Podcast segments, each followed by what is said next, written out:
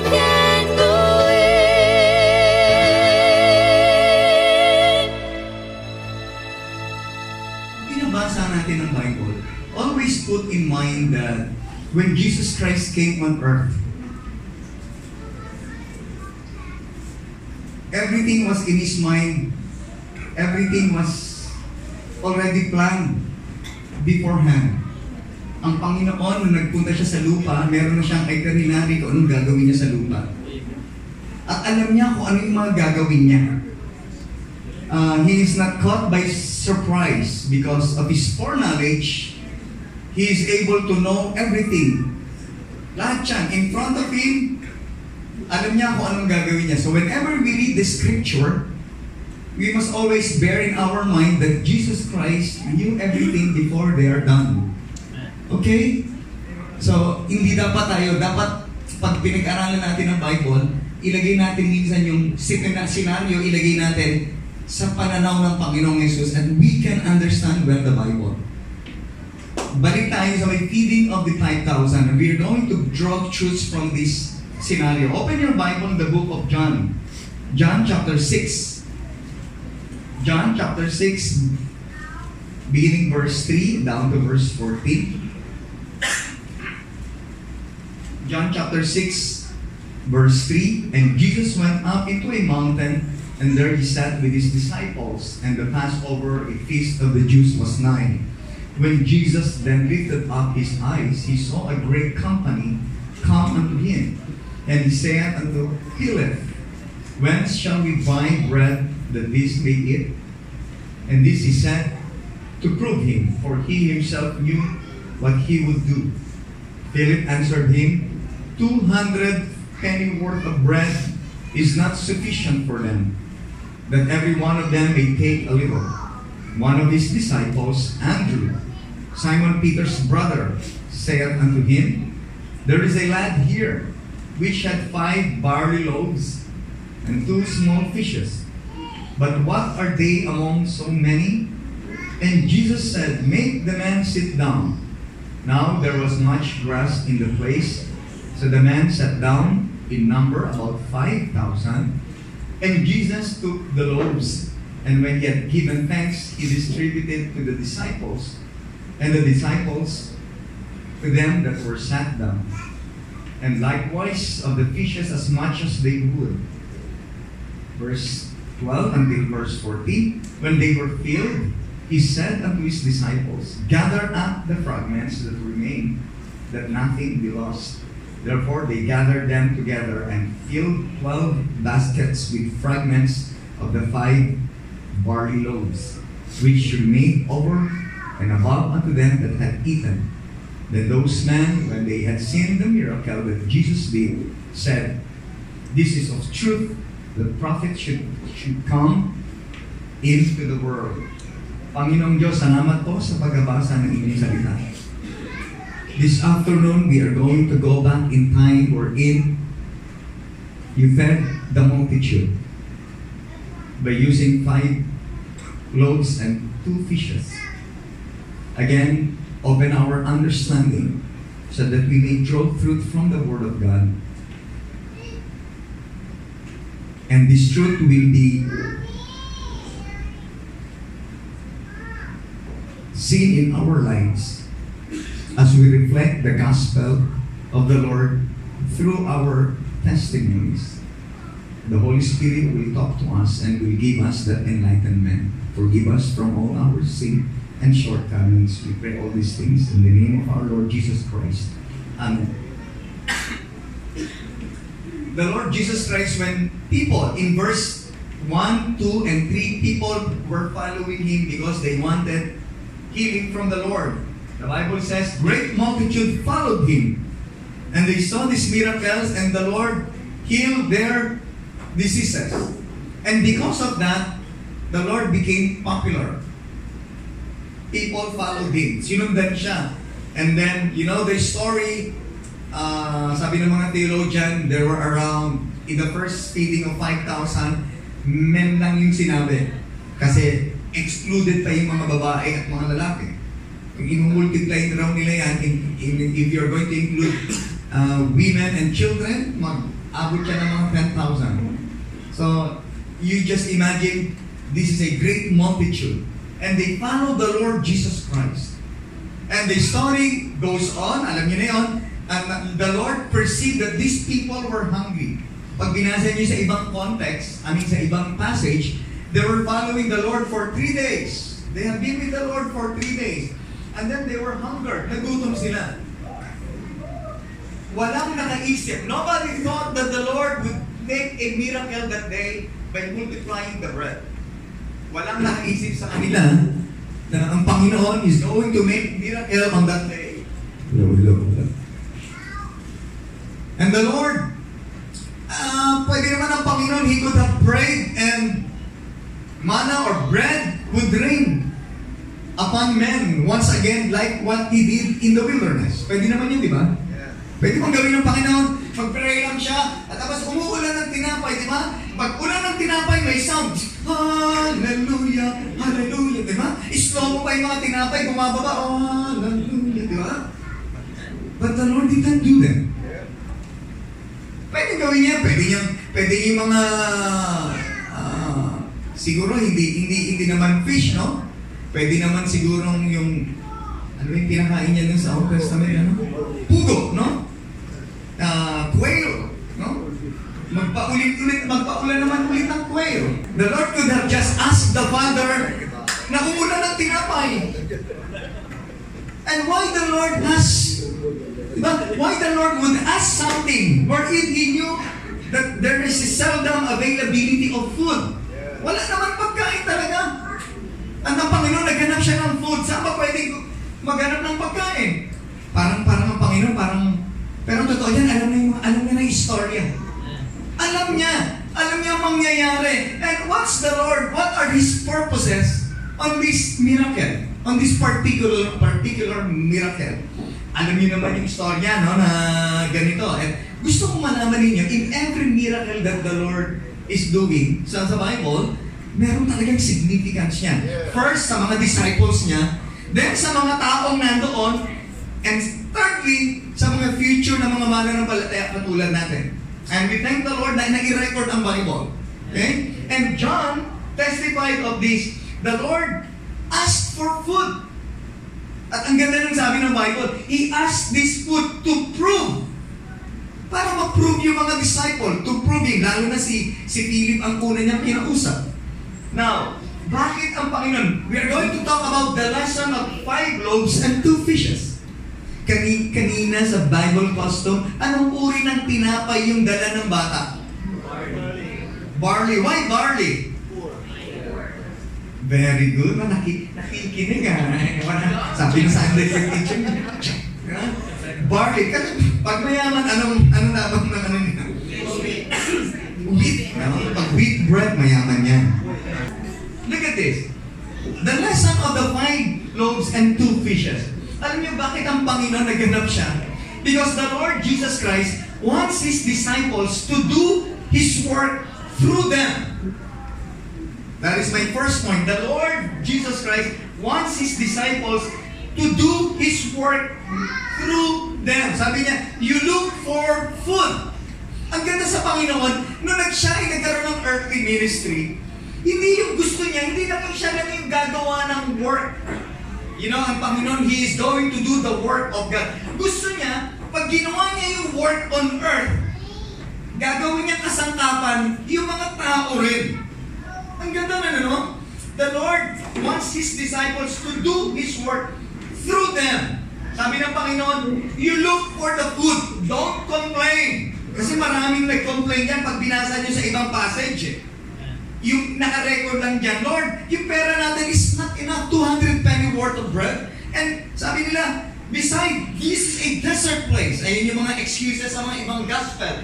What, this is a desert place, walang, walang lutuan ng tinapay, walang sub-2 bakery. Sabi nung iba naman, Lord, send them away. Pagod na kami, three days, fatigue factor. Pagod na kami, send them away. Ko silang kumain sila. Wala talaga, Panginoon. Desert place, pagod na kami, kulang yung, yung, yung pagkain. At alam niyo, sabi nga ng Bible, nakahanap nga sila. Sino nakahanap ng pagkain? By the way, ang inutusan si Philip. Kilala niyo ba si Philip? Pag binasa niyo sa John chapter 1, si Philip as one of the pioneering disciples ng Panginoong Jesus. Philip. Siya yung nagdala kay Nathaniel. Nathaniel, we have found the Messiah. Come on, come and see. At alam niyo, nung nagpaghahanap ng Panginoon ng, ng pagkain, maghanap kayo ng pagka, pagkain. Look for food. Sino nakahanap? Si Andrew. Sino si Andrew? The brother of Simon Peter. If you read the story of Andrew, sabi niya ng mga theologian, Andrew never wrote a book. He never wrote an epistle. He never wrote a gospel about Jesus Christ. But what is the ministry of Andrew? Simply, he just brought people to Jesus Christ. It was Andrew who brought Simon Peter sa Panginoon sa John chapter 1. At this time, Andrew found a man, isang bata na mayroong limang tinapay at dalawang isda. Ang sabi ng Bible, ang sabi ng Panginoon, you look for food because parang sinasabi ng Panginoon, I'm going to work a miracle. But before I'm going to work a miracle, I want you to be a part of it. Ang ganda. Kukunik yung, yung thoughts namin ni Dino sa Facebook. Tsaka yung i-preach yung, atong itong preaching na ito, matagal ko nang nagawa. Kasi nag-post si Digon about yung five loaves. Sabi, wow, preach ko yan. Maganda yun. Nagko-connect kasi yung, yung, yung ginawa ng Panginoon. Sabi niya, ito yung reason bakit ako mag-work. Gusto ko kasama ko kayo. The Lord wanted to do His ministry through His people. Ang gagawin nyo lang, maghanap lang kayo at gagawin ko yung miracle. At gusto ko makita nyo yun. Hindi pwede, alam nyo, pwede naman ang Panginoon, di ba? Ah, kunyari may island yan. Lord, bigyan mo kami ng, ng, ng lupa para, para, para sa aming future Zion Church. No, matatabunan yung part ng dagat. Naku, sa inyo na yan. Pwedeng gawin ng Panginoon. Pero hindi. Humihingi tayo sa Panginoon ng lupa, gagawin natin yung part natin at gagawin niya yung part niya. If the Lord wanted to do His work, sabi niya, di ba, you get the bread, maganap kayo yung tinapay, pero ako yung magmumultiply. Yung maganap, kaya nilang maganap. At ito, pwede naman maganap ang Panginoon, pero inutusan niya, maganap kayo kasi yung pagmumultiply ng bread, hindi niyo kaya. Nakuha niyo ibig sabihin? Sa ministry, dapat yung matutunan, gawin lang dapat natin yung gagawin natin. Pero yung mga miracles, yung divine ministry, divine work, siya ang gagawa nun. Kasi hindi natin part yun. Tingnan nyo ha, nagpag may, may, may sakit, nagpe-pray tayo. Hindi natin kaya magpagaling ng sakit, pero ang Diyos kaya niya magpagaling. Nakuha niyo, gusto niya sa ministry, partnership. Abide in me. Ganda ng devotion namin kanina ng alas 3. Pag hindi ka nag-abide sa Panginoon, hindi wala ka rin blessing sa Kanya. Kailangan pag nag-abide ka, mag-a-abide din siya sa iyo. Conditional eh. Hindi siya pwedeng mag-abide sa iyo unless mag-decide ka kasi palagi naman siyang nandyan. Ikaw ang palagi wala. Kaya kailangan ikaw muna mag-abide at mag-a-abide siya. Kasi walang problema sa Kanya. Walang problema sa Panginoon pag nag-perform siya ng miracle. Ang problema lang, hindi tayo natin ginagawa yung part natin at sayang ma-enjoy natin yung miracle because ang gusto ng Diyos, He is working through us. Yeah, amen. Kaya niya naman mag-share, magdala siya ng mga angels, magbigay ng gospel tracts dyan sa harapan ng watermark. Wala nga pangit na may bigay ng mga gospel tracts, may mga may mga pakpak. Tsaka hindi naman sila sinave ng Panginoon. Kayo yung nasave. Amen. Naramdaman nyo ang grace ng Panginoon at masarap i-share yan. Pwede naman gawin ng Diyos yan, pero mag maganda, tayo yun, tayo yung kaya kinuha niya, go!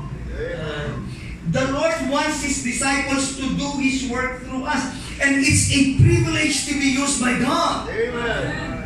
Ma, pwede naman may kwalata sa kantata eh. Ang ganda ng kanta nyo. Ano yung kanta nyo kanina?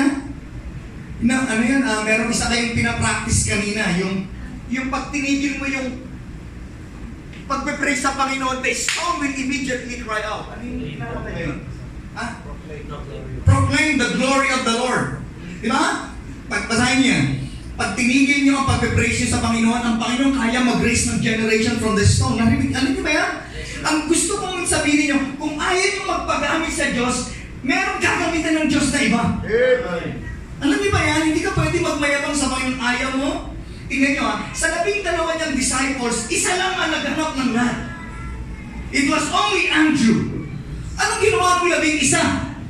Siguro, I don't know. Wala sinabi ang Bible. Siguro, ang Bira naman si Master, oh. Wala na nga eh. Zip up na kami. Pero si Andrew, nagganap siya. Sino ma-complain dyan? Sino ma-complain sa labing dalawa? Yung, mag- yung doubter. Si Thomas eh. Kaya sabi ko, ah, I doubt. Dito makakahanap tayo, palagay nyo may mag-share ng baon niya. Siguro yung mga matatanda, hindi. Pero may batang mabait. hindi kasi, ako, ah, kayo ba naniniwala na yung bata lang may pagkain? No, sir. Oh, kayo, no! Merong iba dyan may pagkain, hindi lang nag-share. Tama ba? Yeah, amen. Kaya kayo mga pinagpala, mag-share kayo. That's right. Eh, sino pa yung bata? Yung pa yung nag-share. Mamaya may sasabihin ako niyan sa bata. Pero gusto kong makita ninyo, maganda na ang Panginoon, yung kanyang work dito sa earth, sa ating ibinigay. The Lord wants His disciples to do His work through them. Ito yung gusto niyang makita. Nung inutos niya, pwede niyo naman pauwi, nung inutos niya that He's going to feed the multitude, may purpose siya. Gusto niya yung mga disciples, come on, work! Kasi sooner, pag nawala na ako, you're going to do the work of God. Sooner, pag nawala na ako, gagawin niyo yung pinagagawa ko sa inyo. At makita nila, through the lesson ng Panginoon, ang galing magturo ng Panginoon, ano? Ang, ang maganda sa Panginoon, yung mga disciples niya, walang Bible school. Pero three and a half years silang kasama the Master, the Lord of Lords. Actual application. Yung exam nila, actual talaga. Kaya, ano, kaya pag ano, bagsak sila eh. Inuulit ng Panginoon yung miracle eh. Mamaya makikita natin, di ba? Ang sabi ng Bible, etong lesson ng, ng, ng five loaves and two fishes, gusto kong gumawa ng miracle through you. Pangalawa, anong tinuturo ng Panginoon? The Lord wants the people to feel that His work is for them. Sabi ng Bible sa verse, di ba? Verse 2, He healed them. At gusto niya na pakainin sila. And now, after the Lord healed them, the Lord wanted to feed them. At you know the story. He fed the multitude. Napakabait na Diyos. Napakabait ng Panginoon. Nakita niya nagugutom ang tao. Hindi niya hinayaang umuwi sila. Kakain tayo. At maghanap kayo ng pagkain. Gusto kong makita itong mga tao na to. Kaya ako nagbumaba sa lupa. At kasi, kaya ako nandirito, sabi ng Panginoon, kaya siya bumaba sa lupa, hindi para maging sikat. Gusto niyang ma-feel sa mga tao na mahal niya ang tao. Amen. Alam niyo, ang Panginoon, pag makita mo, napaka-compassionate. Pag nakita ng gutom, di ba? Nakakatuwa din, may mga members din na pag may nakakita ng street children, nagugutom, pinapakain niyo. Alam niyo, pag meron kayong ganyang puso, puso ng Diyos yan. Pag nakakita kayo ng, ng mga, ba, mga taong kapuspanan, at sineshare niyo yung blessing niyo, puso ng Diyos yan. Alam niyo ba yan? Oy, tama ba? Amen. Ibang iba, pag meron kayong ganyang klaseng napak, ganyang puso na nagbibigay sa mahihirap, yan ang uri ng puso ng Diyos. Yan ang puso ni Jesus Christ. Gusto niya maipakita sa mga tao and later that He would die for them. Galing ano? Hindi niya lang pakina, pinakain yung mga tao. Pinakita niya that everything He does is for them. Everything na ginagawa ng Diyos ay para sa tao talaga. Bumaba sa lupa at nakita niya ang katayuan ng tao. Gutom ang tao. Hindi na naman sa physical gutom ang tao. Gutom ang tao sa spiritual na bagay. Tama ba? Katulad tayo, di ba? Kaya tayo pumupunta every Sunday because we what? Gutom tayo sa salita ng Diyos. At kailangan natin makapakinig ng salita ng Diyos. At gusto ng Panginoon makita niya itong ginagawa natin ay talagang para rin talaga sa atin. At namatay siya para sa atin. The Lord's work is for us. The Lord's work is for people. Itong work ng Zion Bible Baptist Church ay para sa ibang tao na para maligtas sila. Hindi na para mag-gather tayo rito. Hindi na para magkaroon ng fellowship. Tandaan nyo, dapat lahat ng ginagawa natin for the sake of salvation of other people. Pag nawala na sa isip natin yan, talaga totoo yan, Brother Johnny, may mga churches na hindi na nagsusolving. Walang evangelistic meeting sa whole year. Walang ginawa. Pambira ko ang church, walang nasave kahit isa magsara na. Kasi hindi yun ang purpose ng church. Yeah. Tingnan niyo ang Panginoon. Ang purpose niya, gusto niya pakainin ng tao at gusto niya kaya siya nag-multiply ng bread. Anong feeling ng mga tao nung nakakain sila? Sabi nung sabi nga, pambira, no? Si Jesus, hindi lang tayo pinagaling. Nilagyan niya rin na yung ating stomach. Ang galing ng Panginoon. Alam niyo kung ang Panginoon nando kayo siguro. Para siguro, no? Siguro kunyari kayo ay billionaire, yung philan philanthropist kayo. Ano yun yung philanthropist na tao? Pag kayo ay philan philan philanthrop, ano ba yan? Philan philanthropist, ano Tagalog mo? Philanthropo. Mapagkawang gawa. Mapagkawang gawa. Kunyari ikaw ay philanthropist na tao at mayaman ka, yung billionaire ka, tapos pumunta ka sa sa may sa may Baseco compound at nakita mo yung tao doon, anong pag-feel mo? Ha? Yung philanthrop, mga philanthropist na tao, mahabag yun. Magpapadala ng maraming pagganyo. Ganon yung puso ng Panginoon at gusto niyang ipakita sa tao, hindi ko lang kayo pakakainin, mamamatay ako sa inyo. Mamamatay ako para sa inyo. Hindi lang pagkain, pisikal ang ibibigay ko sa inyo. Eternal life for your soul. Yun yung message ng Panginoon. Pinapakita niya sa kanyang mga disciples. Unless na magkaroon kayo ng care sa mga tao, hindi kayo magiging great soul winner, hindi kayo magiging great apostle. At tinuturuan niya mga apostolis niya na maging servant. Maghanap kayo ng pagkain. Hindi kayo paglilingkod ng tao. Kayo ang maglilingkod sa tao. Yan ang purpose ng Christianity. Yung iba kung gusto niya maging pastor, ang pastor hindi lang yun nandito nakatayo. Ang pastor, you are servant to the people. Tama? Right. Kasi gusto na maging pastor kasi, wow, pag tinawag kang pastor, ah, pastor. Hindi niyo alam ang ibig ng pastor is pastor, leadership. Sa Panginoon, it means servitude. Gustong ipakita ng Panginoon that you are going to work for other people. Diba tinanong ko yan sa evangelistic meeting sa mga bata, bakit kayo nag-aaral? Bakit kayo nagtatrabaho? Hindi para lang kumita ng pera, hindi na para mabuhay. Para ang ibang tao ay maging maganda ang kinabukasan, maging maganda ang kinalagayan sa pamamagitan ninyo. Yan ang purpose. The Lord wants the people to feel that His work is for them. Thirdly, the Lord wants the people to see who He is through the miracles He does. I repeat that. The Lord Jesus Christ wants the people to see who He is through the miracles He does.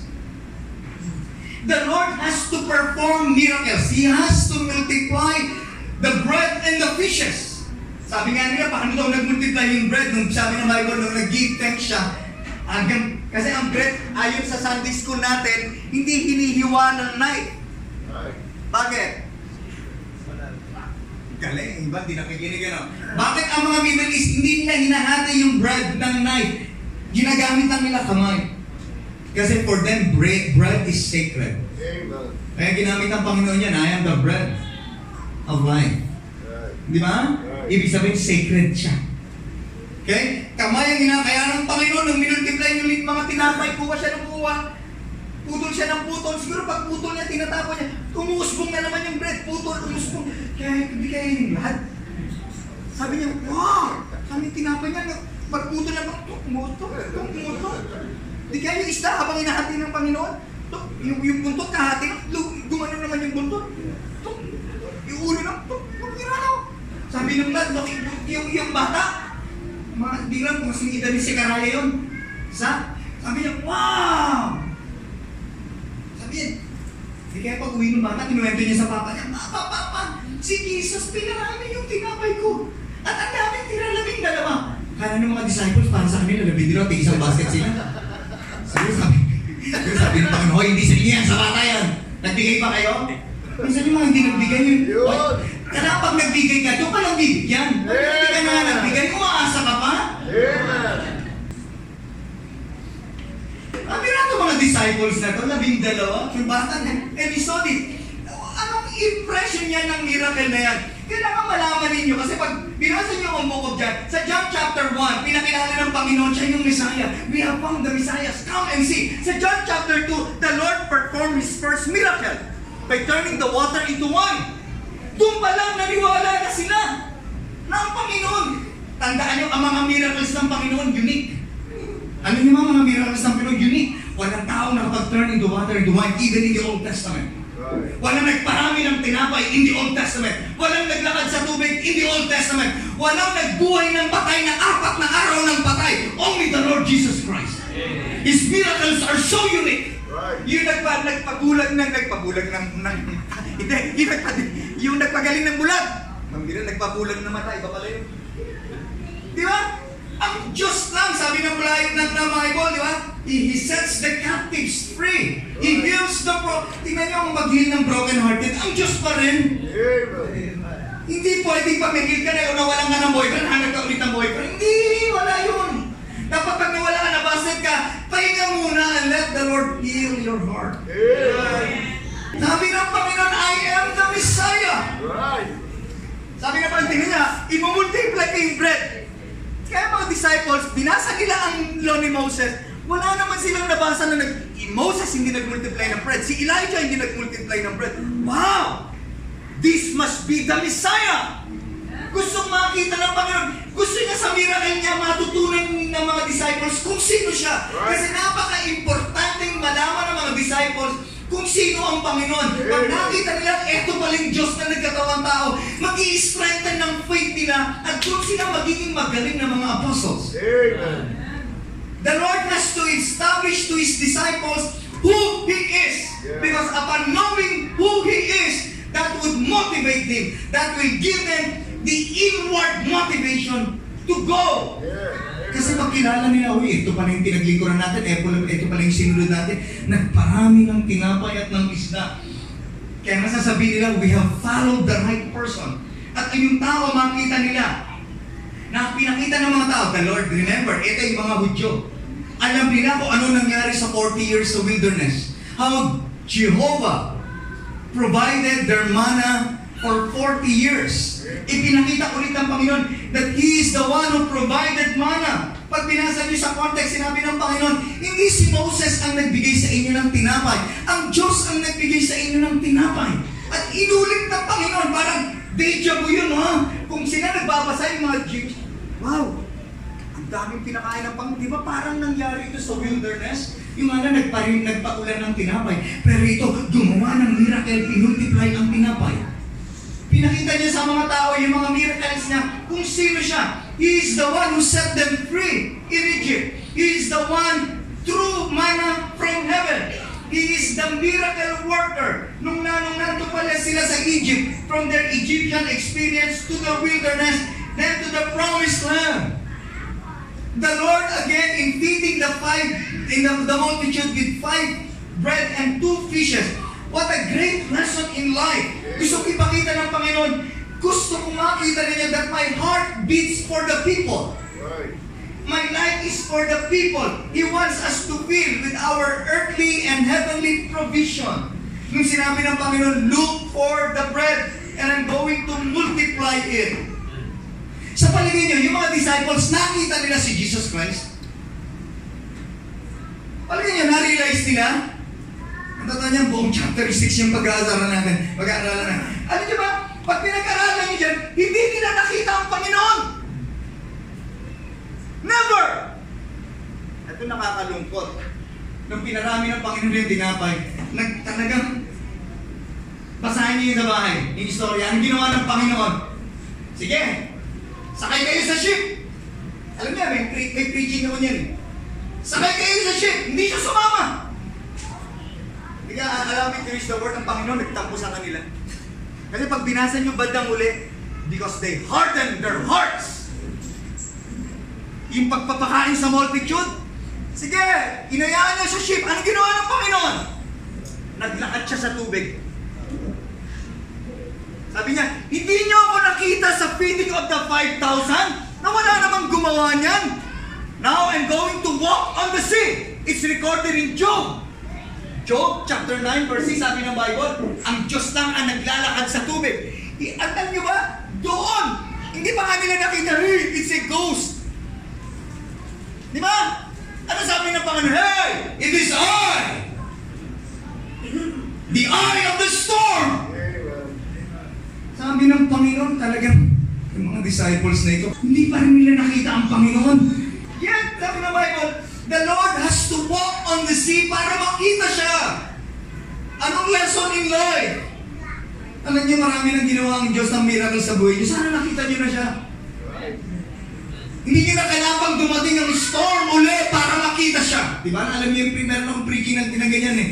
Lord, hindi ko na kailangan mang storm. Sa isang miracle pa lang.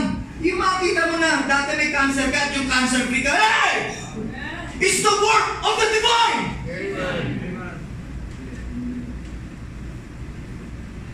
Nakabili ka ng sasakyan, mabago pa lang yung church, it's the work of the divine! Yung makakabili ka ng lupa, it's the work of the divine! Yung dati walang-wala ka ngayon, prosperous ka, it's the work of the divine! Yung dati unsaved ka, tapos ngayon nagagamit ka ng Panginoon, wow! It's the work of the divine! Yes, sir. Look at that! Tapos sa mga simpleng miracle lang, nakikita na natin ng Diyos. Hindi niya na kailangan pang maglakad sa tubig na another na naman at hindi ka rin maniniwala. Basahin yung Bible, even yung mga tao, sabi ng Panginoon in verse 26, You seek me because you did it. Kaya kayo sumusunod sa akin, nakakain kayo, pero hindi niyo talaga ako hinahanap. Ang hirap eh. Kaya tayo nagsisimba, gusto lang natin yung blessing. Pero yung nagbibigay ng blessing, hindi natin inuuna. Malungkot yan! Truth yan! Gusto natin blessing, blessing. Pero yung salita niya, hindi naman natin binabasa. Eh, nandiyan ang miracle ka ng buhay natin eh. Gusto ng Panginoon, makita niya sa mga miracle na ginawa. Yun lang. Kaya alam nyo, kaya talaga ako nagiging, I mean, by God's grace, naging faithful sa Panginoon. Yung ginagawa niya sa aking family, yung ginagawa niya sa church. Wala naman talaga ako nung sinurrender ko ang Panginoon. There you have it. Tapos na yung anak ko, dalawa. Isa na lang, yung cute na bunso. Ano ba miracle na mga nangyay? Ay, pambira ba? Bawat, alam nyo, kahit simpleng bagay, pwede gawa ng Diyos. eh. At makita nyo na ang Diyos dyan. Sabi ng Panginoon, di ba? Kailangan makita nyo, the Lord, nung sa, sa lesson na yun, sa exam na yun, hindi sila nakapasa. The Lord has to multiply the bread and the fish para makita nila that His disciples, the Lord wants His disciples to do His work through them. Kaya yung ginagawa natin, trabaho natin, talagang gal, sa Diyos galing yan. Gusto ng Panginoon, yung trabaho na mag-solving, tayo gumawa nun. The Lord wants, at pag habang ginagawa natin, ang Panginoon ang nagsasave. Hindi naman tayo. Gawin lang natin, magkaroon tayo ng kantata. Ang Panginoon naman ang maglalagay ng mga tao rin through us.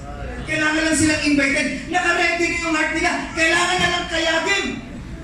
Nakuha niyo siya? Ang problema hindi. Kailangan lang na silang kayagin. The Lord wants the people to feel that His work is for them.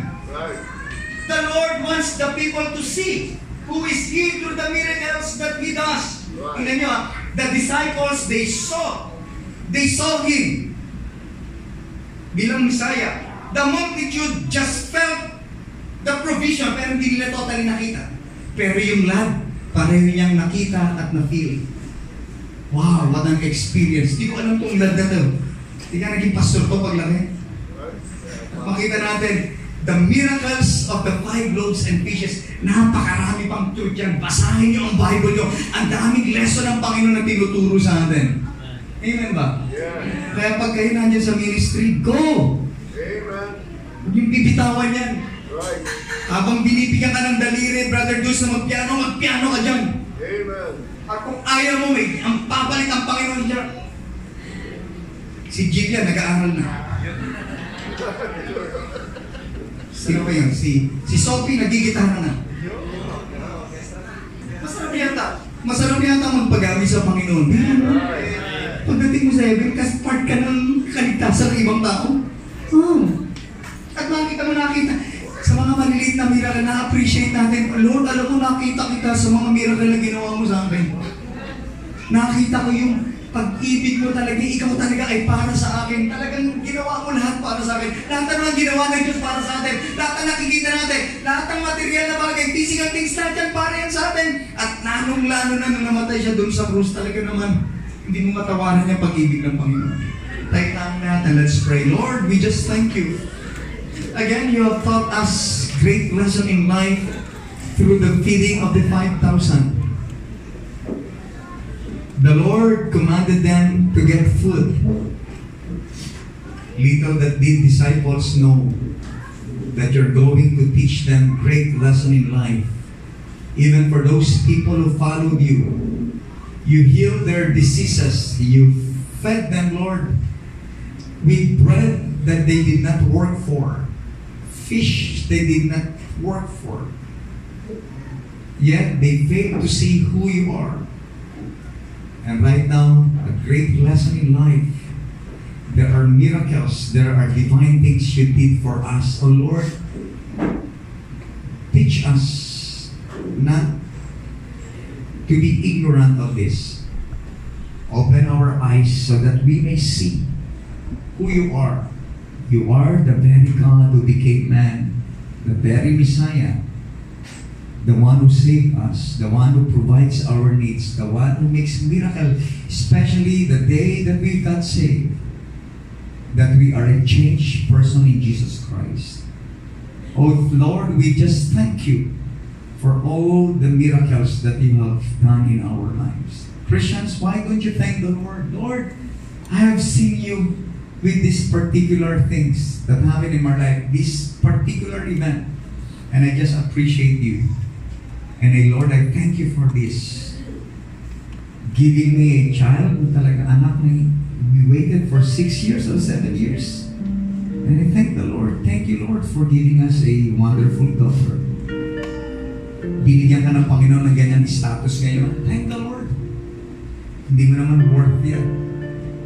Yung magamit sa ministry, wow, thank the Lord. Nagtuturo ka sa Sunday school, thank the Lord. Nagtuturo sa choir, thank the Lord. Nakakapag-minister ka even kahit sa labas ng church. Thank the Lord God is using you. God bless you, brother. God bless you, sister. Why don't you come and thank the Lord? If you want to thank the Lord, nobody will amen, amen. Somebody came forward, amen. You want to thank the Lord? Come on. Hindi lang to Thanksgiving Sunday every first Sunday. Come on, amen, amen. Amen, Lord, thank you. Thank you for the miracle of life. Thank you for the miracle of salvation and for the eternal life. Thank you, Lord. Why don't you pray? Pray. Magpasalamat tayo sa Panginoon. Come on, you pray. You, you want to pray, pwede ka bumubo ngayon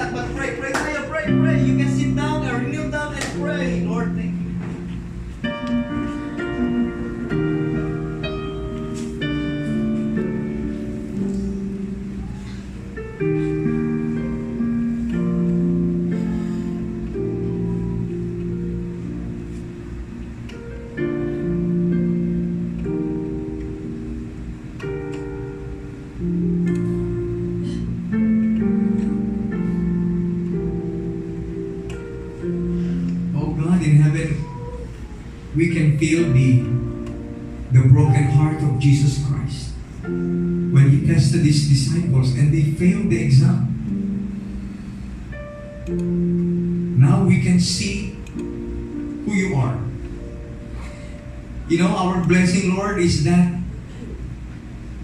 we, we look on Jesus Christ as God who became man. And we thank you, Lord, for that perspective that we can learn our lesson through the miracles that you are doing in our lives. Oh Lord, help us to thank you even in small matter, believing that is your word. Thank you for what you are doing to your people, what you are doing to Zion Bible Baptist Church. And it is our prayer that you make an increase to our church, increase in quality and quantity, increase in numbers, in everything, in maturity, in our faith.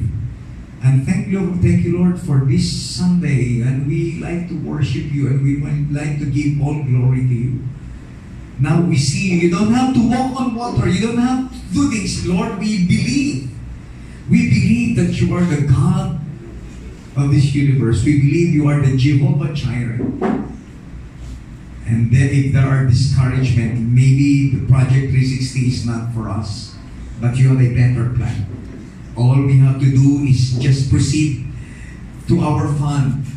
Just proceed with this money and you're going to prepare for us the best one. Better than we thought of. Lord, we just bring you all the glory. Continue to bless our hearts and even the giving this afternoon. In Jesus' name we pray. Amen. God's people say,